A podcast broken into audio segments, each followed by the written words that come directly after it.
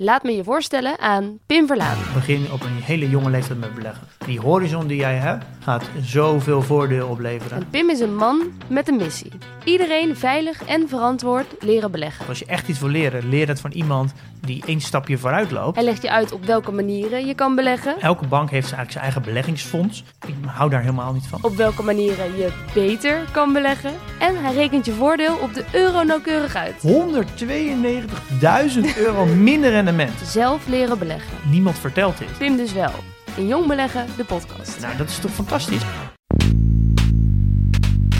Het is niet uh, de bedoeling, denk ik, om nu de economie te redden zoals we hem hadden, maar de economie op te bouwen zoals we hem willen.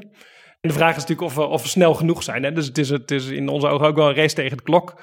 Uh, dus het gaat vooral om het tempo. Ik, ik ben er zeer van overtuigd dat uh, duurzaam gaat winnen, maar het moet ook heel snel winnen. Dit is Betrouwbare Bronnen met Jaap Jansen.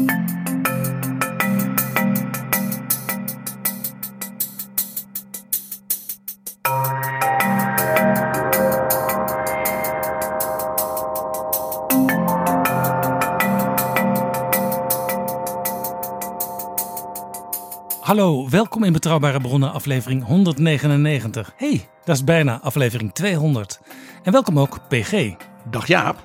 En voordat we beginnen, heet ik eerst onze nieuwe vrienden van de show welkom. Luisteraars die met een donatie deze podcast mede mogelijk maken. De nieuwe vrienden van de afgelopen dagen zijn Jeroen, Noah, Adrianus, Lolke, Annemarie en European Heritage Tribune. En dat is een website, een interessante website over Europese cultuur. Ontzettend bedankt voor die gift. Dan kunnen we weer door.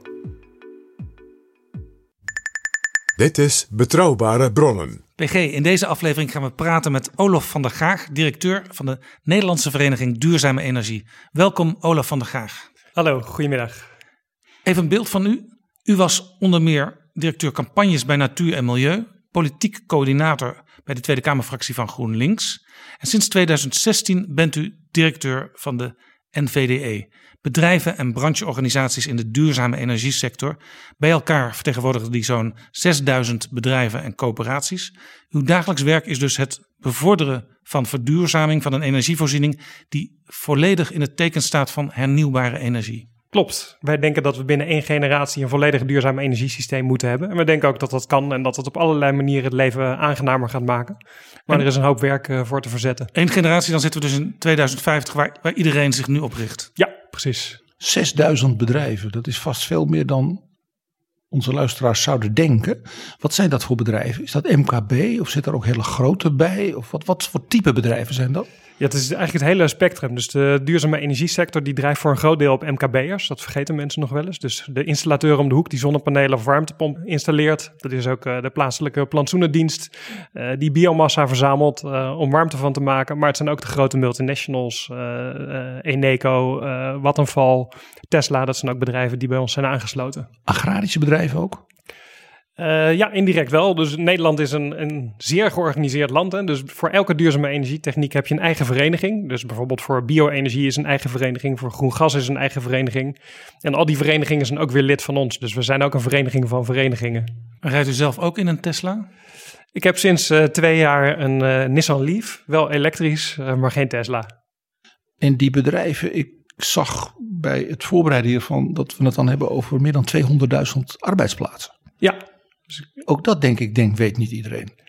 Nee, ik denk dat veel mensen nog steeds onderschatten hoeveel mensen hier werken. Maar in principe werken er op dit moment al meer mensen aan duurzame energie dan aan fossiele energie. En als je ook uh, de, de bouwvakkers meetelt die huizen isoleren en dat soort dingen, dan is het nog veel groter. Dus het is, het is heel goed om te beseffen dat die duurzame energie, dat doen we niet alleen maar om de ijsbeer te redden. Dat gaat ook gewoon over werkgelegenheid en over de economie van vandaag. Ik neem aan dat het een groeisector is ook, economisch. Om ja. even heel plat gewoon te zeggen, er valt ook te verdienen voor mensen. Zeker. Ik denk dat als je bij ons in de achterban vraagt van waar lig je nou s'nachts wakker van, dan is misschien wel het eerste antwoord dat je krijgt het uh, tekort aan uh, gekwalificeerd personeel. Mensen met een technische beroepsopleiding. Uh, ik denk dat dat een van de grootste zorgen is. En ook dat dat een van de grootste remmen is op de energietransitie in Nederland. Hebben we wel de mensen om het ook uit te voeren? U was ook betrokken bij de discussies die plaatsvonden aan de klimaattafels van Ed Nijpels. En dat zijn die discussies die tot het klimaatakkoord en de klimaatwet hebben geleid. Wat deed u daar precies? Hoe ging dat? Mijn dagelijks werk is, is uh, praten en overleggen. Tegen mijn vrienden zeg ik dat wel eens. Ik vergader tegenwoordig voor een betere wereld. Uh, dus wij uh, we hebben met onze leden heel veel gesprekken nodig om te zien van wat heb je nou echt nodig om een succes van die energietransitie te maken. Maar het grootste deel van het werk is dat ik bijvoorbeeld aan de elektriciteitstafel en aan de mobiliteitstafel van het klimaatakkoord heb gezeten. Uh, collega's zaten aan de tafel gebouwde omgeving. Ik zat in het voortgangsoverleg met Ed Nijpels. Uh, dus dat is onze biotoop waar wij het grootste deel van onze tijd doorbrengen. En, en dan heeft u misschien een dubbele rol, want u wil uh, natuurlijk stimuleren dat er verduurzaamd wordt, want uw achterban die uh, kan dan aan het werk. Maar u, u helpt waarschijnlijk ook om de oplossingen zo praktisch mogelijk te maken. Ja, klopt. Dat is, uh, dat is wel uh, de doelstelling. Wat in Nederland vaak best wel goed gaat, is ook het uh, formuleren van doelstellingen op het terrein van klimaat en energie. Maar het waarmaken van die doelstellingen, dat gaat vaak een stukje slechter. Dus we hebben ook wel geprobeerd om die praktische geest daarin te brengen. Van wat gaan we dan echt concreet doen? En ook niet ooit en misschien, maar gewoon nu en, en vandaag en morgen. Ja, dit hangt allemaal samen met het akkoord van Parijs. En later dit jaar in november komt er in Glasgow een nieuwe klimaatconferentie. Nederland en de Europese Unie die hebben natuurlijk twee belangrijke doelen gesteld. In 2030 moet de CO2-uitstoot 55% uh, verminderd zijn. In 2050 is de bedoeling dat we allemaal klimaatneutraal werken. Dat was allemaal net besloten voordat de coronacrisis losbarstte. Wat voor impact heeft die coronacrisis op die verduurzaming, op die transitie? In eerste instantie was er eigenlijk een, een dubbel effect. Aan de ene kant ging de CO2-uitstoot razendsnel omlaag, omdat mensen niet meer in de auto en niet meer in het vliegtuig uh, stapten, omdat uh, de fabrieken stilstonden. Never waste a good crisis. Dus dat was, dat was de positieve kant. Ik denk dat ook veel mensen toen uh, verbaasd hebben vastgesteld hoe mooi de lucht kan zijn en hoe schoon en hoe blauw. Uh, aan de andere kant was er ook een enorme vraaguitval naar duurzame oplossingen. Dus uh, particulieren gingen minder hun huis isoleren. Mensen kochten liever een broodbakmachine dan een warmtepomp. En ook in de industrie zag je dat de investeringen razendsnel stilvielen. Ook de financiële sector die durfde het niet meer goed aan. Dus je zag eigenlijk die dubbele beweging. Aan de ene kant ging de CO2-uitstoot korte tijd omlaag. Maar ik, heb dat wel vergeleken met iemand die uh, wil afvallen en dan zijn buik inhoudt. Uh, het is niet echt afvallen. Het is even je buik in. Dus de economie hield zijn buik in qua CO2-uitstoot. Maar die structurele verduurzaming die haperde, omdat je daar heel veel investeringen voor moet doen. En nou net die investeringen kwamen niet.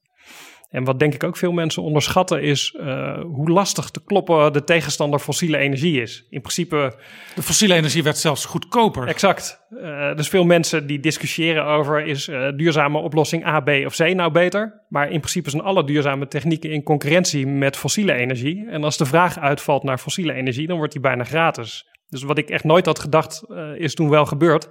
Namelijk dat je geld toekreeg als je aardolie of aardgas kocht. Er waren gewoon negatieve olie- en gasprijzen op de wereldmarkt. Dus Poetin die dacht, waar kan ik het in vredesnaam nog afzetten? Ja, hij gaf geld toe uh, om, uh, om zijn product af te nemen. En dat zag je trouwens recent zelfs met vliegtickets, vond ik ook heel apart. Kreeg je geld toe als je een vliegticket boekte. En hoe is het beeld nu, nu we toch het idee hebben dat de komende maanden de economie weer op het oude pijl gaat komen? We zagen eigenlijk de afgelopen maanden dat, dat het weer aantrok bij particulieren. Dat klinkt een beetje wrang, maar door corona hadden mensen niet zoveel manieren om hun geld op een leuke manier te besteden. Je kon niet op vakantie, je kon niet naar het concert, je kon niet uit eten. Dus die spaarrekeningen die stapelden maar op. Je betaalt daar soms negatieve rente over. Dus de laatste maanden gingen mensen weer meer investeren in het verduurzamen van hun huis. Ja, want mensen zijn ook gaan klussen aan hun eigen huis. En die zien dan misschien ook van, ja, Misschien is hier wel ruimte op dit dak voor zonnepanelen. Ja, maar bijvoorbeeld exact. Of uh, ze zaten in de winter thuis, het waren koude maanden en ze voelden het is hier toch een beetje tochtig. Dus laten we toch maar een keer dubbel glas uh, doen of die, die wanden isoleren. Dus dat, dat begon weer de goede kant op te gaan. Ja, en op dit moment hoor je iedereen die bij het klimaatbeleid betrokken is. Uh, en ook bijvoorbeeld de nieuwe president van de Verenigde Staten, Joe Biden, zeggen. Misschien kunnen we deze crisis juist wel aangrijpen om de transitie te versnellen. U bent op bezoek geweest bij informateur Mariette Hamer op 27 mei. Samen met, uh, met, met onder andere Marian Minnesma van Urgenda, Carolien Gerels van Arcadis. Uh, wat heeft u haar over die verduurzaming geadviseerd? Wat heeft u gezegd? Dit zou eigenlijk in het regeerakkoord moeten. Ja, in de eerste plaats heb ik natuurlijk uh, bepleit dat het heel verstandig is als je toch de economie gaat bevorderen, om dat dan meteen te doen voor de economie die je graag wil hebben. En dat is een schone economie. Dus het is niet uh, de bedoeling, denk ik, om nu de economie te redden zoals we hem hadden, maar de economie op te bouwen zoals we hem willen. Dus daarom is het inderdaad uh, never waste a good crisis. En ik, ik, kon haar natuurlijk ook vertellen hoeveel uh, werkgelegenheid je daarbij uh, meekrijgt, et cetera. Hoeveel? Dus dat, nou, wij hebben laten uitrekenen als Nederland inderdaad naar die 55% CO2-reductie zou gaan, die net al werd genoemd, omdat Europa die als Europees voornemen heeft vastgelegd. Dan komen er in Nederland 25.000 banen bij. En dat is bovenop uh, de extra banen die er al zijn door het klimaatakkoord zoals we het nu hebben. En het klimaatakkoord staat weer op de schouders van het energieakkoord van 2013 dat daaraan vooraf ging. Dus elk van die akkoorden brengt weer een impuls voor werkgelegenheid. Dan moet ik altijd wel even vragen, zijn dat uh, netto-cijfers? Want er verdwijnen natuurlijk ook banen in de oude energiesector. Ja, dit zijn de, de netto-cijfers binnen de energiewereld. Maar daar is niet gecorrigeerd voor alternatieve bestedingen. Dus als je het heel plat zegt, geld uitgeven is altijd goed voor de werkgelegenheid. Dus dit is niet vergeleken met de vraag stel dat we nou, tien voetbalstadions in Nederland hadden gebouwd. Uh, want dan had je natuurlijk drie opera-gebouwen. Drie opera-gebouwen en vast nog een mooi museum. Uh, ja, het is de verschuiving binnen de energiesector. Het interessante is dat als dat nou zou lukken, dus dat die urgentie om dat tekort aan talenten, die dit ook nog kunnen, op te pakken, dan nog urgenter wordt. Ja, klopt. Dus je moet als het ware dan tegelijkertijd ook nog weer eens een human capital agenda voor energie ontwikkelen. Ja, in mijn ogen is er geen energietransitie denkbaar zonder een arbeidsmarkttransitie. En de focus daarvoor zit echt bij het beroepsonderwijs. Dus je ziet de afgelopen tien jaar wel dat de techniekstudies populairder zijn geworden. Dus voor eh, de universiteit en de hogeschool zijn er best veel mensen die tegenwoordig techniek kiezen. Meer dan in de tijd dat ik ging studeren. Uh, ik denk dat het onder andere komt door de aantrekkingskracht van uh, bedrijven en producten zoals Apple en ook Tesla. Uh, in het MBO zie je dat veel minder. En uh, in het VMBO zie je zelfs dat uh, de uitstroom uit de technieksector terugloopt. Dus ik denk dat er met name echt een investering in dat technisch beroepsonderwijs nodig is. Ja. En ook de omscholing van mensen die in wat voor sector dan ook hun werk verliezen. Ik, ik hoor altijd Doekle Terpstra zeggen, doe mij meer, doe mij meer. Want ik kan met mijn installateurs, hè, u noemde ze net al, eindeloos veel mensen aan het werk zetten die heel praktisch hele leuke dingen kunnen doen. En tegelijkertijd dat levert voor de individuele huiseigenaren, maar ook voor de, nou ja, de, de, de VVE's en voor hele stadswijken zoveel op. Doe mij meer, doe mij meer. Dat vind ik heel ja. opvallend altijd. Ja, ja. klopt. Ja. Doekle Terpstra van Techniek Nederland. Ja, ja. precies. En in dat gesprek met Mariette Hamer was, was dit dus één punt. Hè? En, en dan eigenlijk uiteindelijk de meest belangrijke vraag is steeds... hoe zorg je nou dat die uh, duurzame investeringen er komen? En uh, uh, dat geldt voor mensen thuis. Uh, dat geldt voor agrariërs die hun bedrijf willen verbouwen. Het geldt voor staalbedrijven. Dus mijn, mijn belangrijkste advies uh, naast groen economisch herstel was: maak uh, de duurzame keuze consequent goedkoper dan de vervuilende keuze. Als er een regeerakkoord van 1 A4'tje komt, dan zou ik heel graag die zin terugzien. De duurzame keuze is voor alles en voor iedereen goedkoper dan de vervuilende keuze. En als je dat principe vastlegt en dan vervolgens natuurlijk ook concreet maakt en het waar maakt, dan gaat uh, de magische hand van de, van de markt heel veel werk uh, uit handen nemen van alle vergadertafels, et cetera, die er nu zijn. Vanuit het idee massa is kassa. Dus als uh, ja. dingen veel afgenomen worden, dan worden ze ook goedkoper, dan worden ze betaalbaarder. Maar er moet dus nog even een zetje worden gegeven. Ja, ja, en we moeten ons dus ook beseffen dat we uh, concurreren met een fossiele energievoorziening die steeds goedkoper zal worden naarmate de vraag afneemt. En dat is het, de paradox voor de duurzame energietransitie. Wij zorgen ervoor dat de vraag naar fossiel afneemt. Hoe groter het succes van de verduurzaming, ja. hoe goedkoper de olie van ja, Poetin wordt. Ja, en hoe scherper dus de competitie.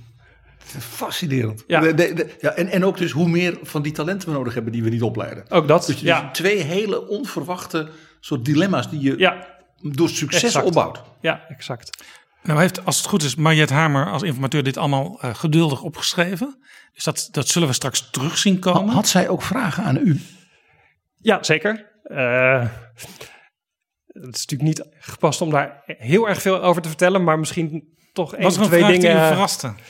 Nou, ik, ik, ik ken Mariette Hamer toevallig heel, heel lang, omdat ik zelf ooit in de studentenbeweging ben begonnen, net als zij. En uh, daar ken ik ook uh, PG nog van. Uh, de LSVB. Dus hier de LSVB. En Mariette Hamer kan in de eerste plaats ongelooflijk goed luisteren. En in de tweede plaats ongelooflijk goed vragen stellen. En, en ook heel goed samenvatten. En ja, precies, heel goed samenvatten. En dat is een mooie anekdote die ik hoorde toen ik naar haar afscheid bij de Partij van de Arbeid ging, die Diederik Samson vertelde. Die, die vertelde iets over hoe onderhandelingen gingen als Mariette Hamer erbij zit. Zei die, dan heb je daar allemaal van die politieke haantjes. Die zitten te kleppen en te kleppen en te kleppen en elkaar te overtreffen en enorm te genieten van hun eigen welbespraaktheid. Mariette Hamer zegt nagenoeg niks.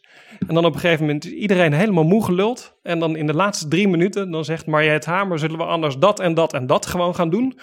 Terwijl ze dat zegt, pakt ze haar tas alvast in en loopt naar de deur. En dan is iedereen een soort opgelucht of misschien ook wel geïntimideerd van laten we het zomaar doen. Dus dat ging door mijn hoofd toen ik daar zat. Want in die laatste drie minuten kwam zij nog even met een paar hele rake observaties en een, een paar hele goede vragen ook aan ons. En als ik in mijn eigen woorden zeg wat ik daaruit heb gehaald, uh, dan is het vooral heel belangrijk dat het voor politici hanteerbaar wordt gemaakt. Het klimaatprobleem is zo ongelooflijk groot dat politici al snel denken van nou, dit is zo complex, laten we maar even doorgaan naar iets anders. Uh, Mark Rutte die heeft dat een keertje ook letterlijk op een VVD-congres uh, gehad. Toen had hij een soort wedergeboorte als, als groene liberaal. En toen zei hij dat hij ook zelf in de ministerraad vaak dacht als het over klimaat ging, laten we maar weer snel naar de wachtlijsten in de verpleeghuizen gaan.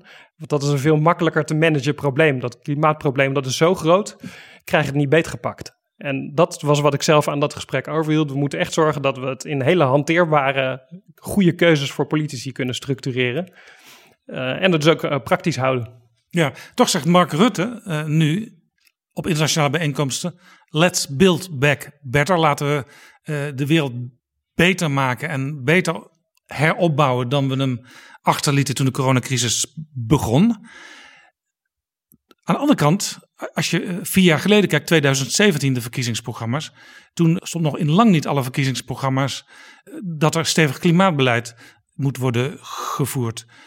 Hoe groot is inmiddels de gevoelde urgentie? Wat is uw idee daarvan? Want één ding ontbrak natuurlijk aan die tafel bij Mariette Hamer. En dat waren de leiders van de politieke partijen. Die, ja. die gaan binnenkort, als het goed is, aan tafel. En dan moeten die ook nog overtuigd worden van de urgentie. Ja, nou ja, volgens mij zijn alle politici dus wel op het punt uh, dat ze zien dat dit een serieus onderwerp is en dat er actie nodig is. Uh, en niet helemaal alle partijen, maar er zijn een stuk of zes politieke partijen waarvan de meeste mensen, inclusief ik, verwachten dat die in de nieuwe regering zitten. Nou, die partijen die nemen klimaatverandering serieus, die willen ook actie ondernemen. Alleen de grote vraag is, uh, is het genoeg en, en welke actie dan? En wat volgens mij voor politici nu ook lastig is, is dat we, we doen echt meer dan ooit toen ik uh, ooit voor het eerst uh, mij op de politiek oriënteerde, gebeurde er niks. Was het ook helemaal niet een leuk onderwerp, klimaat en energie of duurzaamheid. Want het was een niche onderwerp dat niet leefde.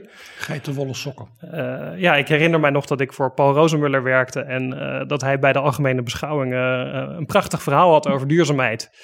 Uh, hij was toen de populairste politicus van Nederland. Niet alleen voor GroenLinks-kiezers, maar bij het algemene electoraat. En toen hij begon bij het hoofdstukje milieu en duurzaamheid... liepen Ad Melkert en Hans Dijkstal, et cetera, de zaal uit dat ze nou, nou dat over uh, milieu, dat kan ook wel zonder ons. Nou, dat is nu echt ondenkbaar. Dus het is nu bij alle politieke partijen een serieus onderwerp geworden.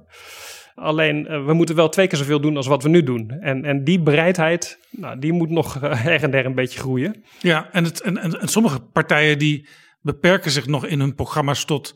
laten we het akkoord van Parijs uitvoeren. Dan weet je nog steeds niet hoe dat in de praktijk vorm moet krijgen en hoeveel gedoe dat nog uh, zal kosten in allerlei discussies over hoe je het aanpakt. Ja, daarom is het ook best makkelijk om in het buitenland een, een roerend verhaal te vertellen over het belang van de aanpak van klimaatverandering. Maar uiteindelijk heb je actie nodig. En heel veel mensen onderschatten gewoon hoeveel er nodig is. Wij hebben een tijdje geleden een onderzoek gedaan bij het grote publiek met de vraag hoeveel procent van onze energie komt van de zon, denkt u?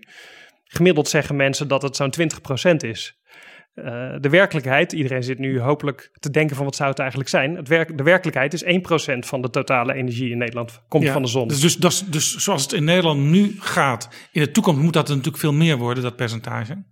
Ja, maar, maar mensen denken dat we al verder zijn dan we in werkelijkheid zijn. Ja, precies. Dus er zijn ook mensen, ook, ik zag bijvoorbeeld uh, Ruud Kornstra, die was ook uh, aangesloten bij een, een, nieuwe politieke beweging. En hij is echt een voorvechter van uh, verduurzaming. Ja, ik herinner me Ruud Kornstra als iemand die bijvoorbeeld in het recente verleden allerlei slimme lampjes propageerde. Ja. Ja, precies. Maar hij zei nu bijvoorbeeld ook die grootschalige duurzame energieopwekking moeten we maar niet meer doen. We moeten gewoon zorgen dat elke burger tien panelen op zijn dak heeft liggen. Nou vind ik dat laatste een fantastisch idee. Maar het is zo ver verwijderd van wat we nodig hebben dat, uh, om, om een beeld te geven, ongeveer een vijfde van de energie in Nederland is elektriciteit. Dus het grootste deel van onze energie gaat over warmte en transport. Heel belangrijk punt. Men denkt bij energie aan stroom. Men denkt altijd aan stroom.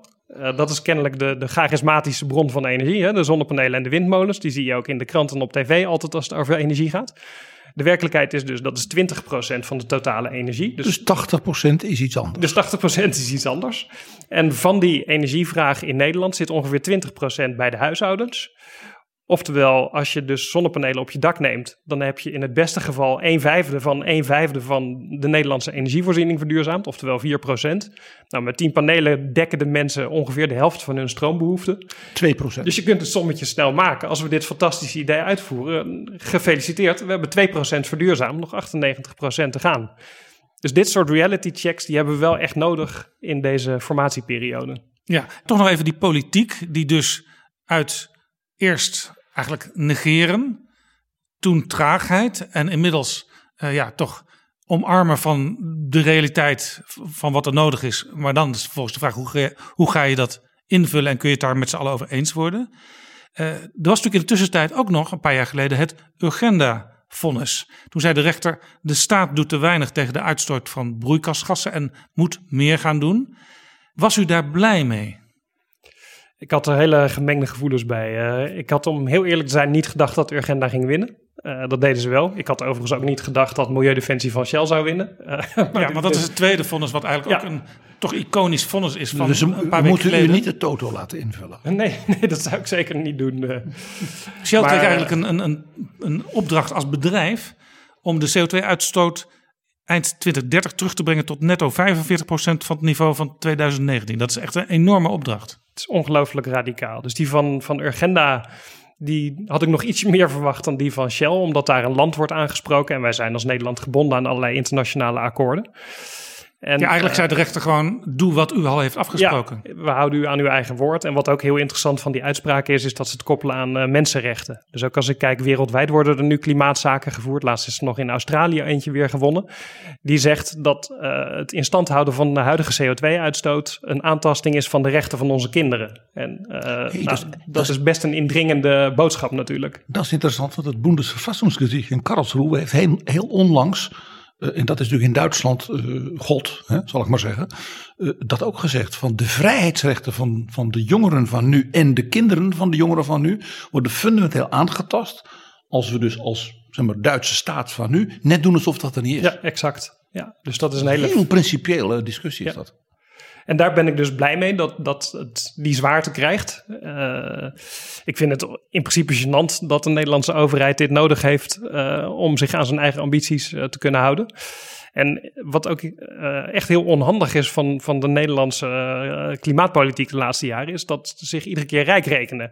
Dus toen ik net in deze baan was begonnen, dat is ruim vijf jaar geleden, toen zat ik bij Ed Nijpels in de borgingscommissie van het Energieakkoord. Dat kwam voor het Klimaatakkoord. Een belangrijke doelstelling van het Energieakkoord was 14% duurzame energie in 2020. Dat hadden we niet helemaal zelf verzonnen, dat moesten we van Europa. Dus vaak wordt het Nederlandse klimaatbeleid eh, gered door Europa. Maar wij zijn zelf Europa. Hè? Ja, wij zijn zelf Europa. Ik ben even onaardig, maar dat moest van Europa. Ja. moet niks van Europa, dat zijn we zelf. Ja, nee, maar ik ben daar juist erg voor. Dus eh, via de band van Europa trekt Nederland zichzelf eh, weer een paar stappen naar voren. Dus dat is hartstikke goed, want op eigen kracht was het niet gelukt. Ja, Maar ik zat in die borgingscommissie van het Energieakkoord. Een hele goede traditie in Nederland is dat het Planbureau voor de Leefomgeving doorrekent of we op koers zijn. Dus het doel is 14% dat kan iedereen begrijpen. Eh, we zaten toen op een procent of vijf, dus we moesten een stukje groeien.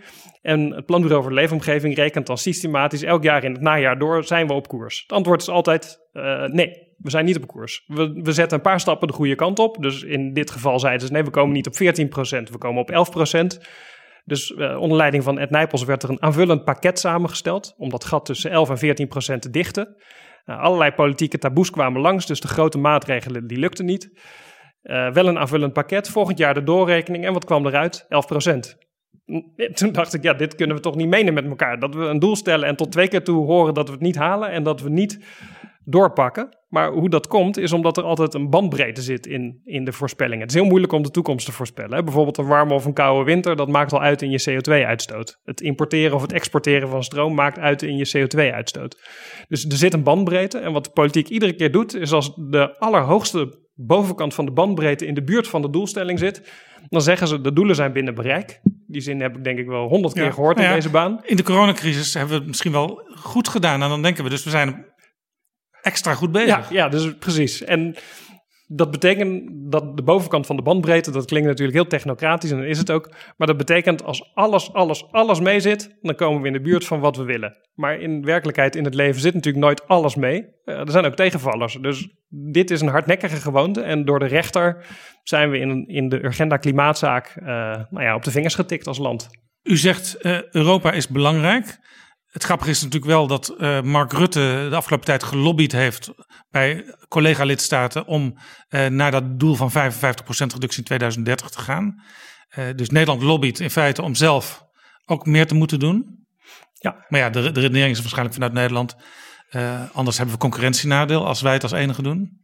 Ja, En dat is Ja. ook wel logisch. We hebben ook veel eh, zware industrie. En Nederland heeft in zijn vestigingsklimaat altijd erg ingezet op eh, goedkope en eh, royaal beschikbare energie. Dankzij het aardgas bij Groningen onder andere hadden we dat ook. En dat maakt Nederland dus op dit punt een kwetsbaar land in Europa. Ja, Eh, om het onaardig te zeggen, we zijn behoorlijk vuil. Ja we hebben omgerekend per hoofd van de bevolking veel, eh, veel eh, CO2-uitstoot. En dat En- komt onder andere omdat wij veel zware industrie hebben. En dat hebben we naar Nederland gehaald met onder andere het goedkope aardgas. En speelt bijvoorbeeld ook mee dat wij de haven van Rotterdam hebben, waar natuurlijk heel veel naartoe gesleept wordt, wat ook weer uitstoot veroorzaakt. Ja, ja. Ja, aan de ligging Ja. van een land kun je natuurlijk meestal niks doen. Hè? Zwitserland heeft nu helemaal geen haven zoals Rotterdam, want dat Ja. is ook lastig. Nee, dat klopt. Ja, en om het weer, eh, bij klimaatbeleid wordt het, is het altijd weer ingewikkelder. Want bijvoorbeeld de uitstoot van de internationale scheepvaart eh, telt niet mee voor de nationale uitstoot van Nederland. Dus bijvoorbeeld in zo'n Urgenda-rechtszaak of zo'n 55% doelstelling voor, voor Nederland vallen de scheepvaart en de luchtvaart er buiten. Dat is dan een relatief voordeel voor Nederland. Dat is voor, die, voor dat havenverkeer in Rotterdam is dat een voordeel. Eind 2019 trad een nieuwe Europese Commissie aan. Die kwamen meteen eh, met de Green Deal en zeiden dat wordt onze prioriteit.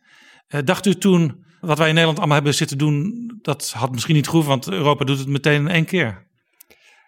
Nou, ik was sowieso in de eerste plaats heel blij met dat nieuwe elan uit Europa. Ook de mensen die voor de Europese Commissie of het Europees Parlement eh, werken, die hadden volgens mij een soort hernieuwd zelfvertrouwen en een soort nieuwe raison d'être. Die, die hadden hun bestaansrecht weer hervonden.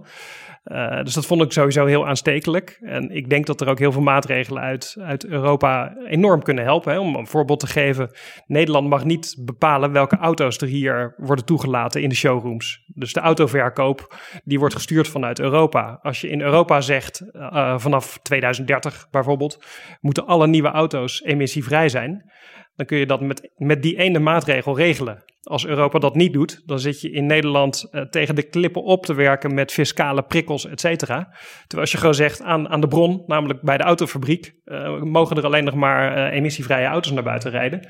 Ja, dan heb je het probleem opgelost. Ja, dus, dus Hier zie je dus de interne markt eh, conceptie van Ja. ooit op een hele grappige manier doorwerken. Ja. Zoals destijds zeg maar, Jacques Delors in 1992 niet kon bedenken. Klopt. En het, het interessante is ook dat na de brexit eh, de UK een aantal van dit soort maatregelen nu doorvoert. En zij niet meer op eh, Brussel hoeven te wachten. Nee, want eh, dat is ook wel interessant. Het Verenigd Koninkrijk, ik heb daar een gesprek met de ambassadeur in Nederland over gehad. Die zijn wat vergroening betreft eh, misschien nog wel voorloper vergeleken bij een land als Nederland. Eh, ook een land als het VK vindt het heel belangrijk om snel te vergroenen. Ja, klopt. Dit is Betrouwbare Bronnen, een podcast met betrouwbare bronnen.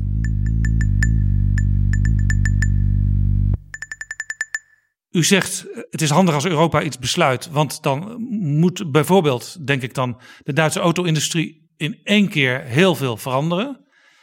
En tegelijkertijd hou je het speelveld gelijk in Europa. Eh, als je nou kijkt naar hoe verschillende landen de vergroening en de verduurzaming invullen en de energietransitie. Eh, in Nederland houden we op met gas. In Duitsland gaan ze juist extra gas gebruiken. Is dat niet vreemd? Eh, dat klinkt misschien vreemd, maar dat is erg logisch. Het gaat er eigenlijk om, altijd om de vraag van wat vervangt het? En in Duitsland... eh, Ja, want we spreken over een transitie, dus het is Ja. een overgang. Precies, het is, het is een, eh, het is een overgang en die kan ook in stappen gaan. Wat komt er in de plaats van wat? Ja, In die Dat tussenfase. is een cruciale eh, vraag. Ik heb ooit eh, antropologie gestudeerd en wat ik een mooi Afrikaans gezegde vond was dat een eh, gazelle niet sneller hoeft te zijn dan de cheetah. Eh, de gazelle moet sneller zijn dan de langzaamste gazelle. En de vraag is dus steeds, wat is de langzaamste gazelle? En in het geval van de Duitse energievoorziening is het zo dat mensen hun huis nog verwarmen met stookolie, bijvoorbeeld. En bruinkool. En met bruinkoolcentrales, met steenkoolcentrales. Dus als je bruinkool, steenkool, stookolie vervangt door aardgas, dat scheelt minstens de helft van je CO2-uitstoot. Als we in Nederland het over aardgas hebben tegenwoordig, dan gaat het vaak over onze verwarming thuis. En 96% van de CO2-uitstoot van onze huizen, uh, die komt uit onze eigen schoorsteen, namelijk via de cv-ketel. Dus als we in de gebouwde omgeving in Nederland de CO2-uitstoot omlaag willen brengen, dan moeten we van dat aardgas af. En dan is dus de vraag van wat komt daarvoor in de plaats? En dat, dat iets, dat moet dan duurzamer zijn dan aardgas. En dat zou dus bijvoorbeeld nooit stookolie moeten zijn, uiteraard. Nee, wij kunnen dan niet verstandig die bruinkool uit Duitsland gebruiken ter vervanging van ons aardgas. nee, dan, uh, dan verdrievoudig denk ik zelfs de CO2-uitstoot. Nou, nou waren de Duitsers natuurlijk wel een aantal jaar geleden nog bezig met kernenergie. Daar hebben ze in één keer, zoals de Vlamingen zeggen, komaf meegemaakt. Daar zijn ze mee gestopt. Toch zijn er ook in Nederland mensen die zeggen, ja, we moeten ook serieus naar kernenergie kijken. Bijvoorbeeld de nieuwe partij in de Tweede Kamer, Volt, uh, die zegt kernenergie kan een alternatief zijn. Is dat zo? Ja, het kan zeker, denk ik, een alternatief zijn. Sowieso die internationale samenwerking. Ik zie het voor een deel ook als een uh, peloton wielrenners. En net als in een peloton wielrenners rijdt er uh, af en toe iemand op kop. En als je op kop werkt, uh, rijdt, dan, dan is het harder werken. Dus op een gegeven moment ben je moe, dan laat je weer zakken naar de staart. En dan doet iemand anders het kopwerk. Dus zo kan soms ook een, een land in zijn eentje de boel op gang trekken. En Duitsland heeft bijvoorbeeld een enorm volume voor zonne-energie en windenergie gemaakt. En eigenlijk elke eigenaar van zonnepanelen in Nederland die zou een bloemetje mogen sturen naar onze oosterburen. Want onze eigen zonnepanelen zijn een stuk goedkoper geworden doordat Duitsland heeft gezorgd dat er heel veel vraag ontstond. Dus zo trekken landen soms in hun eentje even uh, voorop en helpen daarmee alle andere landen. Wanneer doet Nederland zoiets? Nou, Nederland heeft bijvoorbeeld met windenergie op zee een fantastische prestatie geleverd. Dus ook toen we het net over hadden, hè, van hoe zorg je nou dat er aan die klimaattafels concrete afspraken komen die ook praktisch werken. Een van de paradepaardjes van de Nederlandse energietransitie, dat is wind op zee. Uh, wij hebben misschien wel de beste zee ter wereld voor windenergie. Hij is namelijk niet zo diep, dus dat is makkelijk bouwen. En, en het waait er hard, dus je krijgt ook veel energie van, van en, één En de wind ligt zelden stil. En de wind ligt ook zelden stil. Dus die, Nederland is hier goed voor gepositioneerd. Wij hebben ook een, een offshore-industrie van heb ik jou daar. Hè? Als er ergens een, een, uh, een vrachtschip moet worden losgetrokken in het Suezkanaal... dan is het Boskalis uit Nederland dat dat doet. De Hollanders weten er ook altijd weer aan te verdienen. Holland weet aan te verdienen. Dat, ja. En dat is volgens mij hartstikke goed. Uh, dus dit, dit kunnen wij. En in het energieakkoord is afgesproken van wat is nou echt cruciaal om te zorgen dat die wind op zee ontwikkeling in Nederland snel gaat. Want bij de verkiezingen toen zei Mark Rutte nog windmolens, uh, die draaien niet op de wind, die draaien op subsidie. Als je naar de euro's kijkt, had hij nog gelijk ook. Hè? Hij kreeg daar veel verontwaardiging uit de duurzame hoek voor. Maar in alle eerlijkheid had hij wel een punt. Uh, die windenergie op zee die is 70% goedkoper geworden. Doordat we in Nederland dat heel erg slim hebben georganiseerd. Uh, er is een landelijke netbeheerder, Tennet. Die kan als geen ander zorgen dat er een stopcontact op zee wordt gebouwd. Want een windpark moet natuurlijk zijn stroom wel naar het land kunnen brengen. Dat wist ik nou weer niet. Kijk, dus je hebt een stopcontact bij die windmolens, zal ik maar zeggen, van mevrouw Tennet. Ja. En via dus die stroomlijn komt het aan land. Ja, ja, en dat is wel een, uh, dat is een, een kabel die is, uh, die is net zo dik als ik. En die is 60 kilometer lang, dus dat is wel een, een flinke operatie. Die moet wel heel blijven dus ook. Die moet heel blijven, maar dat kan Tennet als geen ander. En Tennet heeft dus gezorgd dat die kabel er ligt. De overheid heeft gezorgd dat de vergunningen er liggen. Nou, als de overheid iets goed kan, dan is het voor vergunningen zorgen. Uh, vroeger was het zo dat een individueel bedrijf zijn eigen vergunning bij elkaar moest halen. En dan moest elk bedrijf afzonderlijk uitknobbelen wat de effecten voor de grijze mantelmeel en weet ik veel wat allemaal zijn. Dus die vergunningen die heeft de overheid op zich genomen. De overheid heeft ook gezegd, wij gaan jaar in jaar uit tenders organiseren die grootschalig zijn. En daardoor wisten marktpartijen: oké, okay, mijn stopcontact is geregeld, mijn vergunning is geregeld. Ik maak elk jaar de kans om een project te kunnen realiseren. Dan ga ik ook investeren. Ja. Dan gaan we innoveren. En dan wordt het dus die 70% goedkoper. En dan wordt 70% goedkoper. Als dit nou zo goed gaat, dan hebben we toch eigenlijk uh, die windmolens uh, voor de deur niet meer nodig. Gewoon allemaal op zee. Nou, er gebeurt ook veel meer op zee. Dus ik, ik, wil je niet al te veel vermoeien met getallen. Maar in 2030 komt driekwart van de stroom in Nederland van de zon en de wind. Dus dat is over negen jaar tijd. Dus dat is eigenlijk best een spectaculaire vooruitgang. Uh, daarbij geldt nog even de relativering van net. Hè. Uh, elektriciteit is maar 20% van onze energievoorziening. Maar van die elektriciteit komt driekwart van uh, de zon en van de wind. En veruit de grote meerderheid wordt op zee opgewekt. Dus er gebeurt op zee veel meer dan op land. Uh, maar op land hebben we ook wel weer bepaalde voordelen. Uh, bijvoorbeeld het feit dat je dan heel dicht bij de vraag naar elektriciteit bent. Dus minder energieverlies. Ja, dus die kabel van 60 kilometer, daar verlies je inderdaad energie op. Maar het is natuurlijk ook best wel kostbaar om die kabel aan te leggen. Dus als je bijvoorbeeld, ik zag vorige week, of ja, van de week een heel mooi voorbeeld uit België. Daar gaan ze bij uh, ArcelorMittal een windpark bouwen om de stroom voor ArcelorMittal uh, te leveren. Dus dat doen ze op het terrein van het bedrijf. En dat is een heel grote staalfabriek. Dat is een hele grote staalfabriek. En daar hebben ze een 20-jarig stroomcontract afgesloten. En daardoor is er ook voor dit Belgische windproject geen subsidie meer nodig. En dat komt dus omdat zij de locatie van de fabriek kunnen gebruiken. Er is maar een heel kort kabeltje nodig, want het is op hun eigen bedrijfsterrein. En omdat dat bedrijf zegt, wij sluiten een stroomcontract voor 20 jaar, weten zij zeker waar ze de komende 20 jaar aan toe zijn. Maar de bouwer van dat windpark, die weet ook waar die het aan toe is. En die heeft dus een business case rond. En nu snap ik de discussie in Duitsland weer veel beter. Want de grote windparken in Duitsland, ook met Tenet, want dat is een grote speler in Duitsland, die hebben het probleem dat die stroom voordat die in Stuttgart is, bij Mercedes of in München bij Airbus, dan moet die dus door heel Duitsland en dan moeten ze dus allemaal bomen omhakken, want dan moet er dan stroom komen. En dat wil men dan natuurlijk niet. En dat is dus een enorm politiek gedoe in Duitsland. Door dus die geografische onhandigheid. Exact. En dat is die lender, hè, die in Duitsland natuurlijk heel onafhankelijk zijn. Allemaal individueel moeten zeggen, ja, doe dat maar bij ons. Voor de autofabrieken drie lender verderop bij München. En dan heb je tientallen vergunningsprocedures. Dus je bent echt letterlijk zo tien jaar verder. En blokkades en demonstranten. Ja. En, uh, ja. Dus daarom, daarom is het altijd en-en bijna in de energietransitie wat mij betreft. Ja. We hebben en die, die knallers op zee nodig, maar ook op land kunnen we echt nog wel een paar goede dingen doen. U zegt, eigenlijk had de VVD in het verleden wel een beetje gelijk van die windmolens draaien op subsidie. Inmiddels zijn ze 70% goedkoper op zee. Toch hoorde ik u zeggen over uw gesprek met informateur Hamer. Uh, zorg nou in het regeerakkoord dat er een afspraak komt dat alle duurzame energie goedkoper is dan de oude fossiele energie. Dan neem ik aan dat daar toch nog wel subsidie bij hoort. Ja, subsidie is waar de Nederlandse overheid meestal als eerste naar grijpt. Uh, ik heb zelf eigenlijk veel liever dat we de uitstoot duurder maken. Als je dat wat je niet wil duurder maakt, dan wordt alles wat je wel wil automatisch ja, concurreren. Dus eigenlijk beboeten in plaats dus van. eigenlijk, uh, ja, heb ik ja. liever CO2-beprijzing. Uh, het grote voordeel van CO2-beprijzing is dat dan uh, er gewoon een normale marktwerking ontstaat. Als je subsidie hebt, heb je altijd oneindige discussies over welke techniek nou het beste is. En daar kom je op een gegeven moment niet meer uit. Uh, en als er een CO2-prijs is, dan hoef je ook niet meer te bediscussiëren van is een kerncentrale nou goed of is een windpark goed. Uh, ze worden allemaal concurrerender, want er is een hoge CO2-prijs. Dat is een soort BTW dus eigenlijk. Ja, Alleen dan heel gericht Ja. op, op één, uh, één ding waar je vanaf wil. En een CO2. subsidie, dat is al weer elk jaar weer opnieuw invullen. Dus dat is een hoop bureaucratie. Ja. En zo'n, ik zal maar zeggen, groene BTW. Dan heb je het ook in één keer in de prijs. Ja, exact. En dat bespaart je een onwaarschijnlijke hoeveelheid gedoe. Want nu ik dit werk vijf jaar doe, uh, heb ik natuurlijk ook wel door dat aan elke duurzame energieoplossing ook nadelen kleven. En op elk van die nadelen krijg je maatschappelijk verzet en discussie. Ja, het lastige van u natuurlijk in uw functie is dat u staat voor de hele duurzame energiesector. Dus daar zitten af en toe ook wel, u, u moet hun belangen verdedigen. En bevorderen dat hun belangen serieus genomen worden. Maar er zit natuurlijk in uw achterban ook wel eens tegenstrijdigheden. Hoe, hoe gaat u daarmee om?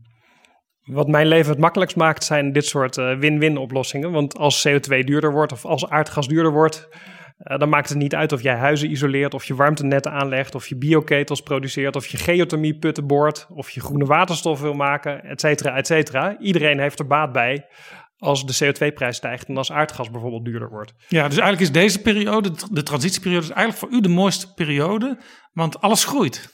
ja, ik vind dat prachtig. Ja. Ik was een tijdje geleden in het debat bij Jort Kelder, die zei, u heeft maar 11% van de energiemarkt achter u staan. Dus ja, ja, precies. Ik ben de enige sector met een groeiperspectief van een factor 9, dus dat kan niet mooier. Wij winnen altijd. Geweldig. Alleen de vraag is natuurlijk of we, of we snel genoeg zijn. Hè? Dus het is, het is in onze ogen ook wel een race tegen de klok. Uh, dus het gaat vooral om het tempo. Ik, ik ben er zeer van overtuigd dat uh, duurzaam gaat winnen, maar het moet ook heel snel winnen. Is dat dan ook meteen een reden waarom dus het idee van, nou ja, als we dan kerncentrales bouwen, hè, dan zijn we er weer, hebben we, we hebben alle, alle problemen weer weggedrukt, weggedrukt en weggedefinieerd. Eén, dat levert stroom op. En we hadden al geloof ik vast dat 80% is geen stroom. En twee, dat duurt natuurlijk gewoon veel te lang. Ja, Nee, er zijn veel het bouwen van discussies, zo'n eh, ding en voordat hij eenmaal draait. Ja. Nee, ik vind het zelf echt eh, hartstikke logisch om het over kerncentrales te hebben. Ik vind ook volkomen terecht dat mensen zeggen daar moet geen eh, taboe op zijn. Dus aan die elektriciteitstafel waar ik zat, daar is het gewoon ook over kerncentrales gegaan. Zitten er in uw achterban ook potentiële kernenergieproducenten? Ja, zeker. Ster- sterker nog, er zitten ook eh, gewoon bedrijven die nu kerncentrales exploiteren. Dus een aantal eh, mensen die van kernenergie houdt, heeft, heeft nog een klein beetje last van een Calimero-complex. want die zeggen iedere keer het is een taboe en we mogen niet meepraten. Maar aan de elektriciteitstafel waar het ging, daar zaten zeker vier, vier of vijf bedrijven die gewoon kerncentrales exploiteren. Dus dat is helemaal geen taboe. Sterker nog, in Borselen zijn ze geloof ik al wat langer in bedrijf dan oorspronkelijk het idee was. ja, klopt. Ja. Nee, en dat vind ik zelf. Wat ik, wat ik niet zo sterk vind van die discussie over kernenergie, is dat het tot nu toe nergens toe leidt. Dus in 1973 is in Nederland eh, de laatste kerncentrale geopend in Borselen. Nou, bijna een jubileum van een halve eeuw. Nou, en dat is ook 50 jaar discussie. Met de grootst mogelijke passie hebben mensen gezegd: die kerncentrale moet dicht. Dat is niet gebeurd.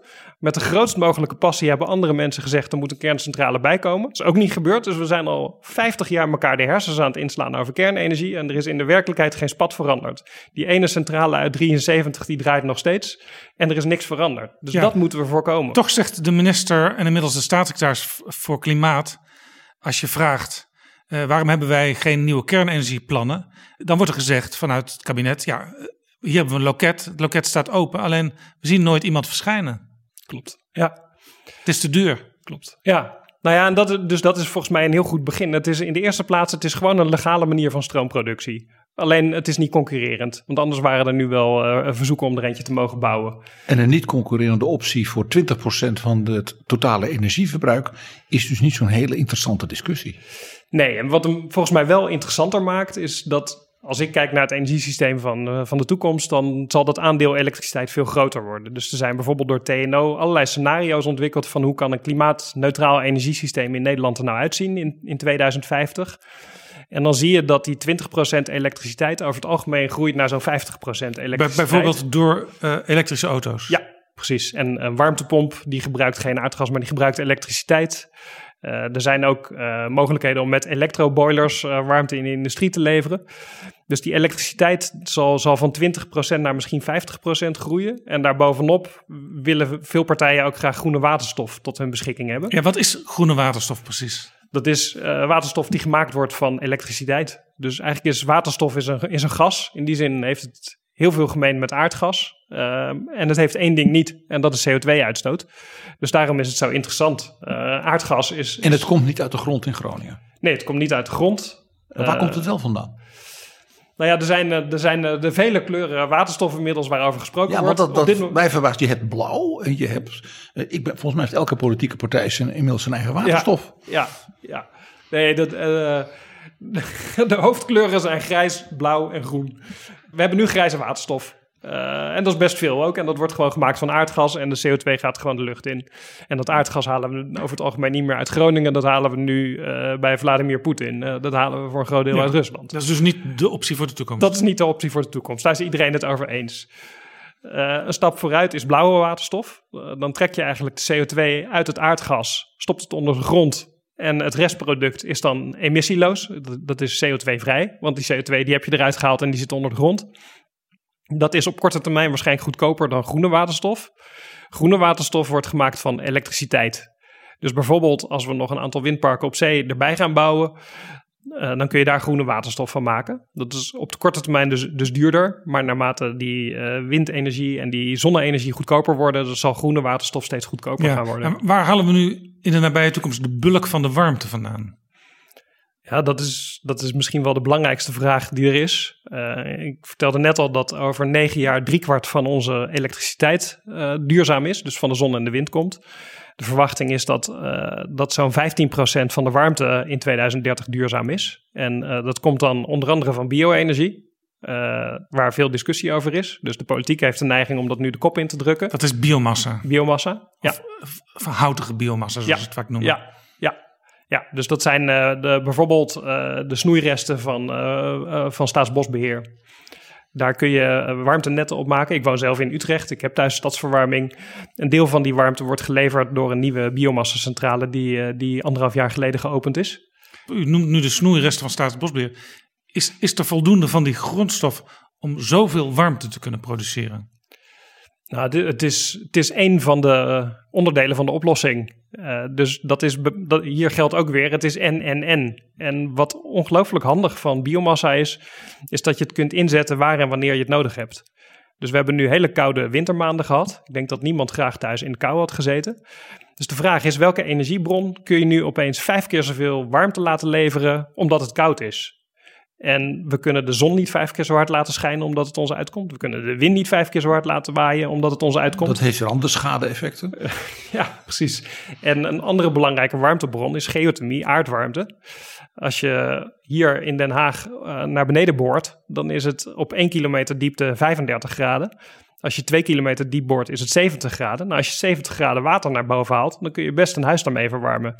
Dus dat is ook een fantastische bron van duurzame warmte. Alleen ook- Geothermie, ik noteer het even. ja, alleen die aardwarmte, geothermie, die kun je ook niet vijf keer zo hard zetten als het koud is. Dus ik denk dat in het energiesysteem van de toekomst die biomassa vooral een rol heeft om, om de pieken in energievraag eh, in te kunnen vullen. In aanvulling op bijvoorbeeld geothermie. Ja, Maar het niet gebruiken van dat, ik zal maar zeggen, afval van de plantsoenendiensten. Dat is dus een enorme verspilling vanuit energieoogpunt gezien. Het is ontzettend stom. Ja, het is, in de eerste plaats gaat het dan gewoon naar Duitsland. Eh, dus het is ook niet zo dat het dan niet voor energie gebruikt wordt eh, op de korte termijn, want het heeft dan is, gewoon dan is waarde. het biomassa Deutsch. Ja, Nederland exporteert op dit moment biomassa. Dus er zijn veel mensen die eh, in rep en roer zijn omdat er te weinig biomassa voor Nederland zou zijn. Je kunt ook niet het hele energiesysteem op biomassa draaien. Dat bepleit ook niemand die je kent. Maar op dit moment is Nederland een exporteur van biomassa. Dus er is best, best wat biomassa beschikbaar. En het stomme is inderdaad, als, als je doet wat sommige criticasters van biomassa willen, als je het gewoon in het bos laat liggen, dan komt de CO2 alsnog in de atmosfeer. Ja, ik hoor u zeggen, we hebben biomassa nodig als één van de eh, vormen van energie. En eh, het, het voordeel van biomassa is dat je het altijd ter beschikking hebt. Ik hoor u ook zeggen dat het ook in de toekomst een energievorm is die nodig blijft. Misschien niet in enorme mate, maar wel enigszins. Eh, toch zie je in de politieke discussie in het land en vooral ook natuurlijk op het Binnenhof dat er twijfels eh, reizen over biomassa. Eh, er is zelfs afgesproken nu om voorlopig geen nieuwe subsidies af te geven voor eh, biomassa. Ik neem aan dat u daar niet blij mee bent. Maar hoe verklaart u die twijfels die zijn ontstaan in de politiek? ik merk zelf bij biomassa dat er heel veel verschillende discussies aan gekoppeld zijn. Dus een van die discussies is de vraag van, heeft het überhaupt zin voor het klimaat? Want als je biomassa in de brand steekt, komt er inderdaad uitstoot vrij. Eh, alleen het, de crux van biomassa is, die CO2 die dan vrijkomt, die is eerder opgenomen door de natuur, door bomen en planten die groeien. En als je dus zorgt dat die bomen en die planten weer teruggroeien, dan neemt de atmosfeer het weer op. Dus dan neutraliseert eigenlijk het probleem zich. Ja, precies. Dus dat, dat vergeten veel mensen. Het is niet zo dat eh, bomen en planten die CO2 wegtoveren en dat die dan voor altijd verdwenen is. Die CO2 die zit gewoon nog in die bomen en planten. En vroeg of laat gaat de boom of de plant dood of valt er een tak of een blaadje af. En dan komt die CO2 gewoon weer terug in de atmosfeer. Dus dat principe van hoe werkt überhaupt de natuur, dat zijn sommige mensen een beetje kwijtgeraakt de afgelopen jaren. Dat is interessant, want de, mij valt op dat de, de bestrijders van biomassa op eh, de beide zeg maar, uitersten van de flanken eh, dat doen vanuit een soort natuurverering. Waarvan je denkt, die weten dus precies hoe dat werkt. Maar dat blijkt dus niet zo te zijn. Nee, ik zie dat eh, echt anders. En ook eh, vele gespecialiseerde wetenschappers die zien dat anders. Het Planbureau voor de Leefomgeving zegt ook... eh, dit is hoe het werkt en het, het heeft echt een, nuttige functie in onze energie. Maar goed, het zijn niet alleen de flanken waar PG naar verwijst. Het zijn nu bijvoorbeeld ook gewoon de vier partijen die nu nog in het kabinet zitten. Die hebben gezegd, we maken even pas op de plaats. Hoe, hoe komt dat? Nou ja, dit, dit, is- dus dit was een van de discussies. Een andere ging over lokale luchtkwaliteit. Hè. Daar gaat ook wel eens, daar moeten we ook eerlijk over zijn. Er gaat ook echt wel eens wat mis met vergunningen die worden verleend. En installaties die toch een hoop eh, troep veroorzaken in de omgeving. Dus dat is een andere zorg van wat doet dit bijvoorbeeld voor mensen met longklachten. Dat ja, dat is gewoon het beeld van rokende schoorstenen. Ja, die rokende schoorsteen. eh, ja. Dus er, er kleven heel veel van dat soort eh, discussies aan. En volgens mij zit er ook onder uh, dat mensen onderschatten hoeveel dingen we tegelijkertijd nodig hebben. Dus daarom, eigenlijk, ik ben eigenlijk dubbel bezorgd over deze discussie. In de eerste plaats omdat ik denk dat we die bio-energie echt heel hard nodig hebben. Maar in de tweede plaats ben ik bezorgd omdat ik denk dit fenomeen gaan we met elke oplossing uh, tegenkomen. Het is echt niet zo dat uh, geothermie alleen maar schattig is. Je moet dan warmte naar boven halen van twee kilometer onder de grond. Ja, dat is niet alleen maar lief en schattig. En ik denk dat heel veel Het is waarschijnlijk ook gewoon duur. Er zit ook een, een kostenkant aan. Hè? Die, eh, geothermie is op dit moment een stuk duurder dan biomassa. Dus eh, TNO heeft ook uitgerekend, als je nu stopt met biomassa en je wilt toch je doelen voor het klimaatakkoord halen, kost je dat 2,7 miljard euro extra. Nou, alsjeblieft, ik, ik zie graag de politieke partij die nog een cheque van 2,7 miljard uitschrijft. Een btw-verhoging op eh, groente en fruit of zo. Want dat is ook biomassa. Ja, precies. Ja, nee, dus, dus die kosten, dat is zeker een belangrijke factor. Uh, maar de andere kant is ook dat uh, elke duurzame energieoplossing heeft gewoon nadelen. En ik denk dat sommige mensen gewoon een te romantisch beeld hebben gehad van hoe leuk en hoe gezellig die energietransitie gaat zijn. Ik ben een keer op de radio geweest, toen dacht ik, nu gaat er volgens mij een keertje niemand boos op me worden. Ik ga het over woningisolatie hebben. Uh, tussen, bij huizen die tussen de jaren 30 en de jaren 70 zijn gebouwd, zit er een spouwmuur. Dat zijn twee muurtjes naast elkaar en die is leeg. Dus daar kiert de warmte zo naar buiten. Dan heb je het dus over, zeg maar, de massa-volkshuisvesting van de woningbouwrevolutie van na de oorlog. Exact. Hier wonen miljoenen mensen in dit soort huizen. Dat zijn gewoon uh, de gemiddelde. Dit is waar de hardwerkende Nederlander woont. Die heeft vaak een niet geïsoleerde spouwmuur, waardoor de warmte zo naar buiten gaat. Dat is echt uiterst makkelijk op te lossen, want je kunt er gewoon vulmateriaal in spuiten. Steenbol bijvoorbeeld. En dan trek je als het ware je huis een warme trui aan. En net als een warme trui voor mensen zorgt hij dat het minder koud is in de winter. Dus ik dacht, nou, hier kan werkelijk niemand op tegen zijn. Het is niet eens duur, het verdient zich in drie, vier jaar terug. Maar binnen vijf minuten had ik uh, de Zoogdierenvereniging Nederland op de lijn. Want heel soms zit er in zo'n spouwmuur een vleermuizennest. Dus als je die spouwmuur volblaast, dan blaas je ook het vleermuizennest vol. Dus zelfs die ene oplossing, spouwmuurisolatie, waarvan ik dacht van, nou, hier kan echt niemand boos op me worden, waren er toch uh, vleermuisliefhebbers boos. En dit is de realiteit van de energietransitie. Dat ja. elke oplossing dit soort effecten op. Toch even naar uh, hoe mensen dingen beleven. Ik moet trouwens nog even erbij zeggen, u had het zelf al even in een zinnetje in het begin gezegd hoor, maar een van de mensen in uw achterban is uh, Vattenfall. Dat is ja. de, de club die ook de biomassa-centrale in Diemen heeft. Daar zit ook een direct belang, maar goed, u, u legt het uit. Vlakbij Diemen is Eiburg. En daar hebben ze weer een heel ander probleem. Dat is een nieuwe wijk in Amsterdam, hè? Dat is een wijk in Amsterdam. De bulk van de mensen stemt daar op GroenLinks, D66, in ieder geval allemaal partijen die uh, zeer ingenomen zijn met, met het klimaatakkoord. Zeggen ze. Maar tegelijkertijd uh, worden er eigenlijk voor hun neus uh, windmolens geprojecteerd. En daar zijn ze niet zo blij mee, want ze zeggen: wij hebben last van die trillingen. Uh, die slagschaduw die doet ook iets met, met je psyche. Als die dingen heel hoog uh, staan, dan moet er verlichting op. dus het is ook nooit meer donker in onze omgeving. Ja, wat doe je daarmee? Want juist deze mensen die in beginsel wel het idee hebben... we moeten flink aan de bak met die klimaattransitie... ja, die moet je wel mee hebben. Ja, klopt. Ja. Dus dat is eigenlijk dat vleermuizenprobleem. Ja, nou ja, dat is dus precies zo'n illustratie. Hè? Dat er aan elke oplossing uh, kleeft een vleermuis. Uh, en daarom moeten we met z'n allen ook kijken van wat kunnen we aan oplossingen vinden. Want voor heel veel dingen zijn ook technische oplossingen te vinden. Uh, dus bijvoorbeeld die, die vleermuizen, of sorry, die, die verlichting op die windmolens. Uh, dat, dat is natuurlijk ook gewoon irritant. Hè? Ik hoorde mensen het, het Red Light District noemen als er een windpark uh, uh, verrijst. Ja, zijn ze net uit het centrum van Amsterdam verhuisd ja, ja. een eind verderop, krijgen ze weer dat Zitten ze weer tussen de rode lampjes. Dat, dat, dat, was ook toen heel lang een symbool van Amsterdamse progressiviteit, toch? ja, precies. Maar het, het, het, is, het is een heel specifiek voorbeeld, maar misschien juist daarom wel aardig, hè? die verlichting. In de eerste plaats, vanuit mijn perspectief, zitten die lampjes er niet voor de windmolens. Die zitten er voor de luchtvaart die windmolen heeft geen lampje nodig. Uh, de piloot heeft een lampje nodig. Ik, ik kan mij niet voorstellen dat een piloot uh, zonder een lampje niet in staat is om te zorgen dat hij niet tegen die windmolen aanvliegt. En uh, daar worden dus ook allerlei oplossingen nu voor gevonden. Dus dit kun je gewoon technisch oplossen. Dat lampje kan bijvoorbeeld alleen maar aan als er in de buurt door de radar wordt gespot dat er een vliegtuig is. Dus dit, dit, die rode lampjes, die zijn er niet omdat wij dat zo graag willen. Uh, dus dat, dat kan je gewoon oplossen. En dan wordt het, uh, dan wordt het weer een beetje makkelijker. Andere dingen, je, je, kunt niet, je kunt dus wel opties verbeteren. maar je kunt ze niet stopzetten. Dat is heel belangrijk, denk ik, in al die discussies. Dat iedereen zegt. Het zinnetje dat ik de laatste jaren het meest heb gehoord is: Ik ben wel voor duurzame energie, maar. NIMBY. en dan Toch? kwam er altijd een maar niet, te- niet voor dit. Nee, maar NIMBY. Not Ja, in is- my backyard. dat is of, nou, soms. of het Ja. nou die ene eh, vleermuis is of eh, Ja, de mensen in Eiburg denken de waarde van mijn huis gaat omlaag. Want dat is natuurlijk de ware reden. ja. ja, of bij geothermie heb ik ook gelezen dat eh, mensen bezorgd zijn eh, dat, het, eh, dat het water vervuild raakt. En, Ja, eh, nou ja, en dat en- bierbrouwers hun, eh, hun bier Ja. niet meer kunnen brouwen. En bijvoorbeeld in Friesland, daar, daar kun je natuurlijk heel veel kwijt. Ook, ook eh, landschappen met zonnepanelen en zo.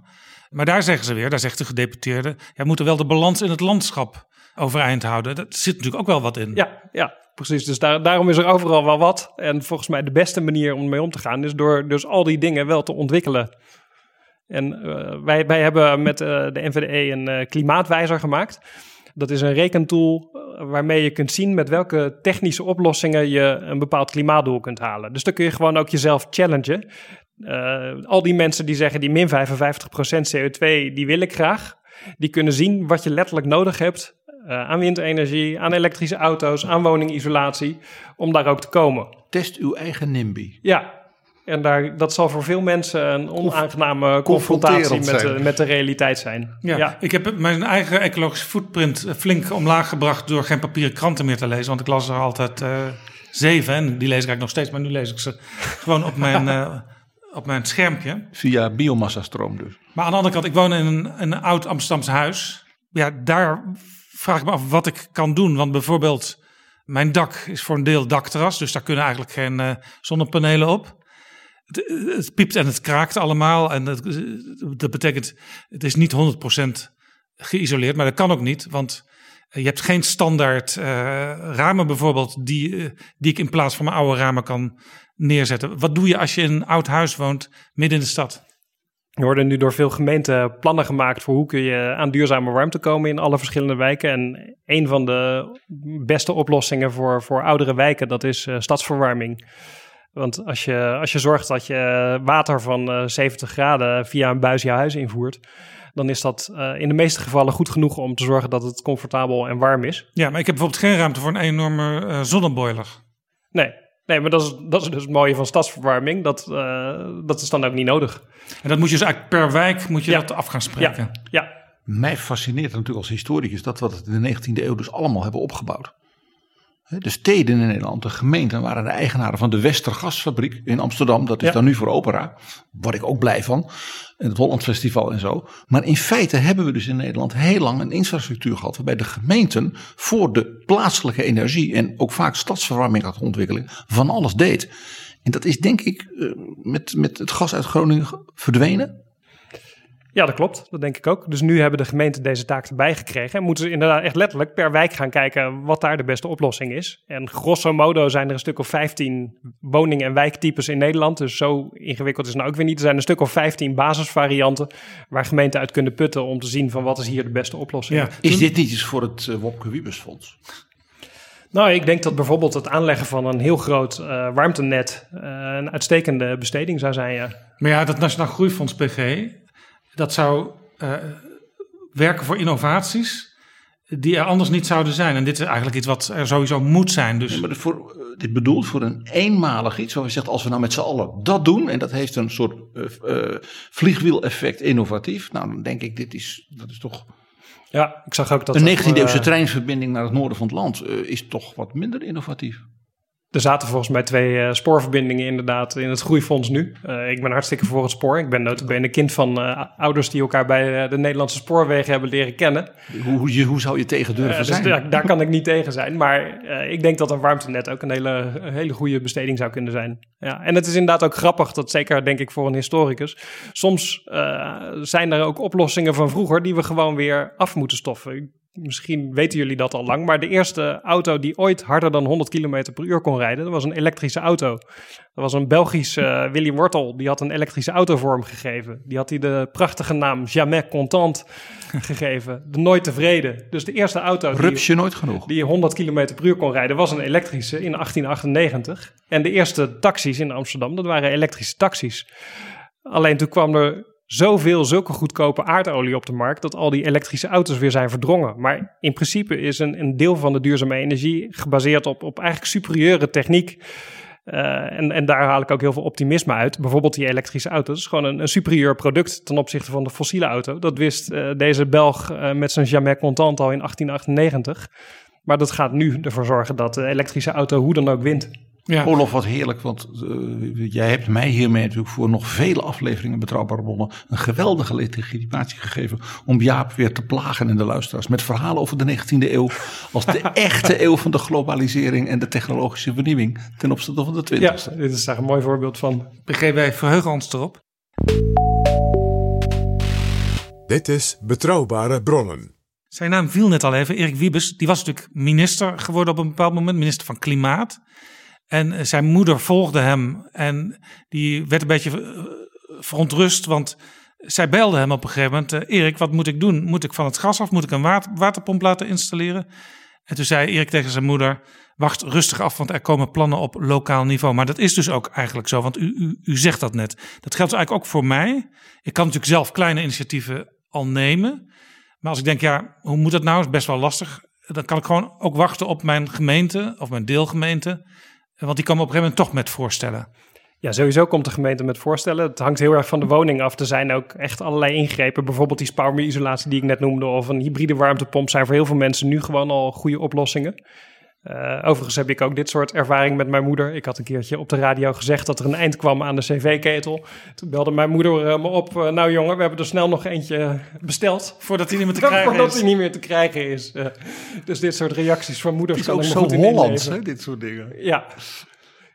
Maar in principe moeten mensen zich ook niet gek laten maken. En ik denk ook wel dat in uh, alle discussies over het klimaat we ook moeten realiseren... die CO2-uitstoot van de gebouwde omgeving, die is ook best wel bescheiden. Als je ziet wat één bedrijf als Tata Steel uitstoot...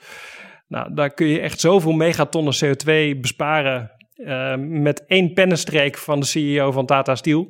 En als je nagaat dat de, twaalf grootste bedrijven in Nederland met, qua CO2-uitstoot, die doen driekwart van de uitstoot van de hele industrie samen. En dat is veel meer dan de gebouwde omgeving. Daar Wie, wie dus, zijn dat? Dat zijn uh, Tata Steel, dat, zijn, dat is Shell bijvoorbeeld. Uh, Pernis?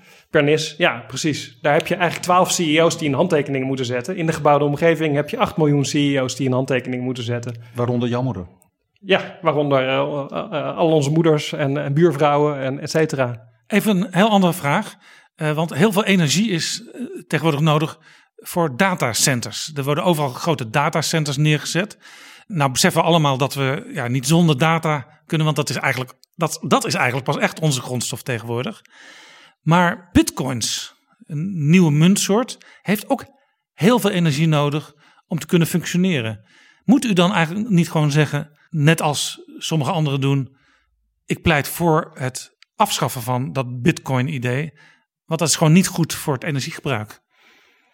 Ja, het is een enorme energieslurper. Uh, en uh, in principe die datacenters, ik vind dat wel mooi dat mensen op Twitter zich dan opwinden over het stroomverbruik van datacenters. Ja, mensen kunnen twitteren dankzij diezelfde datacenters. Uh, dus ja, ik, ik moet beginnen met ophouden met twitteren. dus ook, ja, en ik heb ook wel eens gezien dat uh, één zoekopdracht op Google net zoveel uh, energie vraagt als, uh, als een pot thee zetten via de waterkoker. Ja, dus, ja, dus dat... eigenlijk mag ik ook helemaal niet zo blij zijn met mijn eigen footprint die verlaagd is, omdat ik op mijn schermpje lees. Want dat kost ook weer heel veel energie uiteindelijk. Ja. Ik ben zelf eigenlijk over die datacenters niet verschrikkelijk bezorgd. die worden in de eerste plaats steeds efficiënter in hun energieverbruik. Uh, een heel groot voordeel van die datacenters is dat ze op elektriciteit draaien. Nou, we hebben net al vastgesteld dat elektriciteit de makkelijkst te verduurzamen vorm van energie is. Dus ik vind het soms ook wel apart. Als iemand ergens een bakstenenfabriek start en daar heel veel aardgas voor gaat verstoken, dan hoor je niemand. En als er een datacenter komt uh, waar windstroom naartoe gaat, dan is de wereld opeens te klein. Dus in principe zijn die datacenters eigenlijk ja, best goede industrie van de toekomst. En, uh, en het dak kan gewoon zonnepanelen zijn. En het dak kun je meteen zonnepanelen van maken. Maar als, maar als die energie nou gebruikt wordt voor bitcoins? Ja, ik, ik vind dat zelf niet de beste vorm. Maar of je dat, ik denk dat dat vanzelf, uh, dat er wel het schip wel keert. Kijk, in principe geldt ook hier denk ik weer het prijsmechanisme. Uh, die elektriciteit voor grootverbruikers, die is spotgoedkoop. Uh, die betalen nauwelijks belasting. Dus in principe zou je gewoon uh, zware energieverbruikers zwaarder moeten belasten. En dan wordt Bitcoin minder concurrerend. Maar dan wordt Tata Steel ook uh, minder concurrerend als ze niet weten te verduurzamen. Dus ik zie die datacenters in principe als een tak van industrie die heel belangrijk is. Ook in coronatijd zijn we denk ik blijven draaien dankzij de datacenters. Met alle thuiswerken, de Teams meetings. Het is goed te verduurzamen. Uh, je hebt ook nog restwarmte uit die datacenters waar je ook weer stadsverwarming mee kunt voeden. Dus eigenlijk, eigenlijk vind ik die datacenters uh, niet zo'n probleem. Sterker nog, ik denk dat die onderdeel van de oplossing van die nieuwe economie zijn. Wat verwacht u van de klimaatop in Glasgow die op 1 november begint? Wordt dat een herbevestiging van alles wat in Parijs al is afgesproken of komen er nog extra dingen bovenop? Ja, de grote uitdaging is om nu met concrete maatregelen te komen. Dus uh, uh, ja, van, van uh, intenties en doelen naar daden en acties. Dus landen moeten elkaar veel meer op de concrete aanpak gaan aanspreken. Ja, ja. Of helpen van als wij dat doen, helpt dat misschien jullie ook. Dus als jullie dan dat doen, helpt dat ons weer. Ja, slimme samenwerking. Hè? Dus bijvoorbeeld, uh, het, een van de ingewikkelde dingen bij windenergie is dat die wind niet altijd waait als het ons uitkomt. Uh, maar waar je heel veel winst mee kunt boeken, is als je een, een ring van uh, windparken op zee aanlegt met andere Noordzeelanden. Want als het in Denemarken waait en bij ons wat minder, dan kun je op een hele efficiënte manier die windenergie weer beter verdelen. Dus op dat praktische niveau kunnen landen elkaar ongelooflijk helpen. En dit geldt ook voor zonnepaneelvelden. Ja, zeker. Dat, uh, nou ja, bijvoorbeeld in, in Zuid-Spanje is natuurlijk een fantastische omgeving voor, uh, voor zonne-energie. Dus zo kunnen Europese landen elkaar heel erg helpen. Maar wat misschien wel het belangrijkste is wat je op Europees niveau kunt doen en op nationaal niveau niet, is dat je voor de grote industrie zorgt dat die verduurzaming concurrerend wordt. En een van de lastigste dingen van een CO2-heffing is altijd uh, dat het uh, je eigen industrie treft. En dat zij dan vragen, ja, maar als het in andere landen niet gebeurt, dan kost het mij mijn concurrentiepositie, terwijl het, het klimaat niks oplevert. Dat is waar het altijd op vastloopt als je een goede vorm van CO2-beprijzing wil invoeren. En daarom dus dat, dat spannende initiatief van John Kerry met Peter Altmaier voor die Eco-NATO. Prachtig Duits begrip. En dus hier een CO2 beprijzings-NATO. Dat is de grote industrienaties zeggen, dan doen we met z'n allen. Zodat we niet dan een soort vingerwijzer krijgen. Uh, en daarmee geef je dus eigenlijk iedereen een soort level playing field. En je werkt aan die CO2-reductie. Ja. Ik vind dat een geweldig idee. Dat, in principe die CO2-beprijzing, als je die voor de hele wereld doet, is het het beste. Maar in de energietransitie heb je heel vaak dat het betere de vijand van de het EU is. en de Verenigde Staten en ja. Canada, want dat is dan of die, als die met z'n drieën het zouden doen, dan is dan, hè, daardoor was toen dat bijvoorbeeld Australië doet dan ook meteen mee. En ja, dan, dan, ja, dan kan China met Poetin nog een beetje sputteren. Maar dan... Ja, nee, maar dit is, en dit zit ook al, de basis zit al in de plannen van de Europese Commissie. Onze eigen Frans Timmermans die pleit al voor wat hij een, een, een CO2-grensheffing noemt. Uh, KBAM heet het, uh, Carbon Border Adjustment Mechanism. Ja, daar heeft uh, Diederik de, Samsom in Betrouwbare Bronnen over verteld. Ja. De, de afkortingenkampioenen in Brussel, die hebben ook gouden tijden. ja, zeker. Maar dat is eigenlijk vanuit Europa het dichtst bij de ideale werkelijkheid wat je kunt doen. Dat betekent dat je binnen Europa CO2 veel duurder kunt maken en dat je aan de grens afrekent voor import. En dan kan dus zo'n Duitse minister als Altmaier dan tegen Kerry zeggen: ja, dat is dan de grens tussen ons. Als we die grens tussen ons nou opheffen ja. door een soort alliantie van die twee. Dan zijn we onverslaanbaar. Ja. Dat was ongeveer hun idee. Ja, en met Trump kon je dat gesprek natuurlijk niet hebben, maar met de nieuwe Amerikaanse Die zei dat het niet waar was. Ja, die dacht dat het door de Chinezen was uitgevonden, klimaatverandering. Ja. Om meer zonnepanelen te verkopen. Er treedt straks een nieuw kabinet aan, laten we tenminste hopen. U heeft de agenda eigenlijk al klaargelegd voor dat kabinet op het terrein van duurzame energie. Heeft u nog een tip voor de minister die daar straks elke dag mee bezig moet gaan? Nou, mijn belangrijkste tip naast wat we allemaal al besproken hebben, is zorg dat je geen uh, minister van nederlagen wordt. Dat het lijkt me zo treurig als je vol enthousiasme minister van Klimaat en Energie wordt en dan in oktober, zoals elk jaar, weer van het PBL te horen krijgt dat je niet op koers bent om je doelen te halen. Ik denk dat, uh, dat deze klimaatminister zichzelf enorm zou helpen als hij zorgt dat hij de hele tijd consequent net ietsje meer doet dan wat er minimaal nodig is. Uh, zodat in de media het beeld komt, uh, klimaatakkoord overtreft de doelstellingen weer. In plaats van de kop die we nu al honderd keer hebben gezien, dat klimaatakkoord zijn ambities dus, weer niet Dus eigenlijk zegt u zo'n energieminister, zo'n klimaatminister, die moet een soort zalmnorm voor het klimaat ja. instellen, waardoor het eigenlijk bijna altijd meevalt met de cijfers. Exact, ja. ik vind dat er echt voor klimaatbeleid een dekkingsplicht zou moeten gelden. Nou heeft u de zelf eh, de Green Energy Day bedacht. Dat is de dag eh, waarop in het jaar eh, eigenlijk alle groene energie opgebruikt is. En dat was dit jaar op 16 februari. En we willen naar 31 december toe. Ja, Dat, dat, dat, dan, dan moeten we wel heel erg alle zeilen bijzetten. Wanneer halen we 1 juli? Nou, het, het grappige is dat wij, wij hadden die Green Energy Day in het leven geroepen om voor mensen wat tastbaarder te maken van waar gaat het nou over en hoe ver zijn we nou. En dan hoor je dat we 11% duurzame energie hebben. Maar het gaat voor mensen denk ik meer leven als je bedenkt, oké, half februari is het dus kennelijk al op. Eh, dan weet je namelijk hoeveel we nog te gaan hebben. Wat ik zelf wel weer relativerend vond, was dat je dan elk jaar die datum 10 dagen moet verschuiven. Ja, maar dit jaar zitten we al niet op die dagen. Nee. Dus je, je zult daar wat, eh, wat fluctuaties, hè? dat zal nooit een lineair pad zijn eh, eh, van elk jaar 10 dagen. Maar gemiddeld genomen over 30 jaar moeten we het elk jaar met 10 dagen opschuiven en dan zijn we er ongeveer. Dus dat maakt het al ietsje hanteerbaarder. Maar het blijft heel veel wat daarvoor nodig is.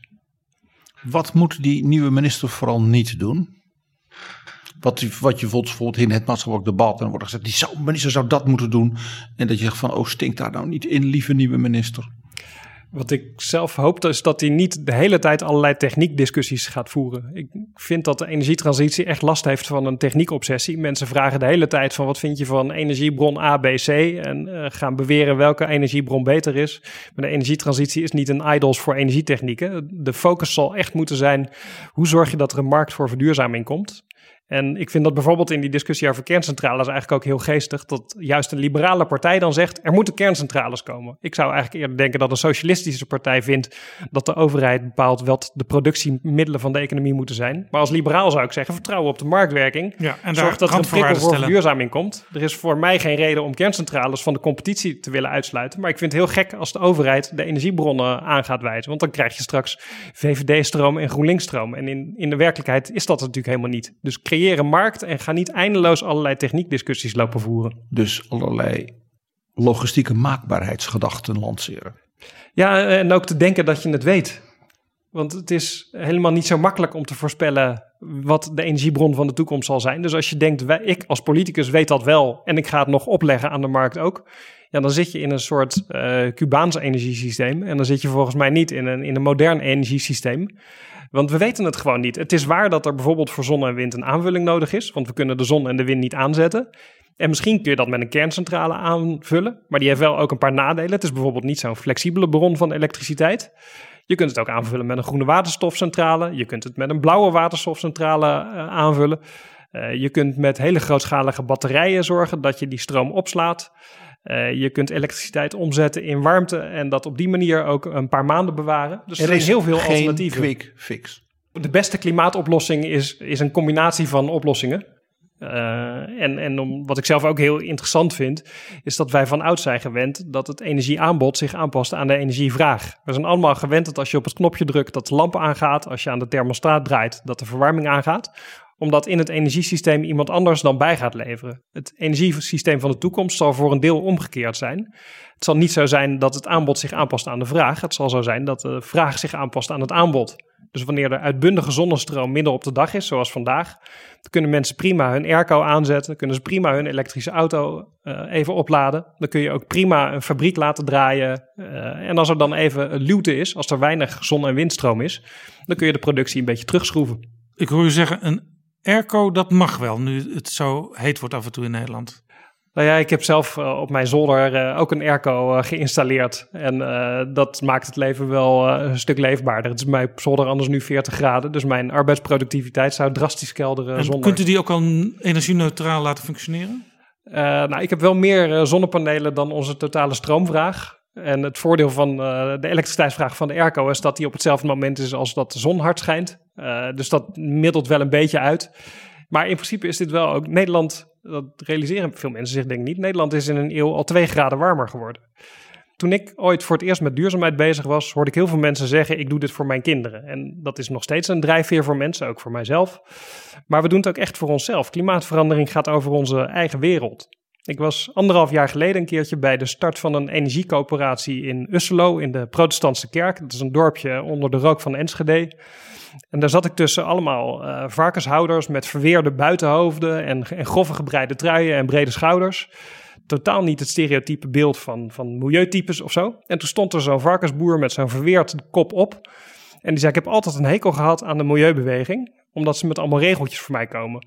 Maar deze zomer gingen mijn varkens dood, want het was meer dan 40 graden en daar kunnen die varkens niet tegen. En toen dacht ik, we moeten toch op een andere manier aan onze energie zien te komen, want die klimaatverandering die deugt niet, die moeten we bestrijden. Dus hij werd toen lid van het bestuur van de energiecoöperatie in Usselo. En stak zijn tijd en ook zijn geld in bijvoorbeeld zonnepanelen op de stallen van andere boerderijen in de omgeving. Dus dat is waar voor mij klimaatverandering over gaat. Het is gewoon nu in ons eigen leven al relevant. Nederland is al twee graden warmer. En we zullen dus ook moeten zorgen dat onze steden, maar ook bijvoorbeeld onze landbouwers, zich kunnen aanpassen aan die nieuwe werkelijkheid. En biggen en vleermuizen. We hebben het zelfs nog over dieren gehad, hè? Olaf van der Graag, hartelijk dank voor dit gesprek. Dank jullie wel.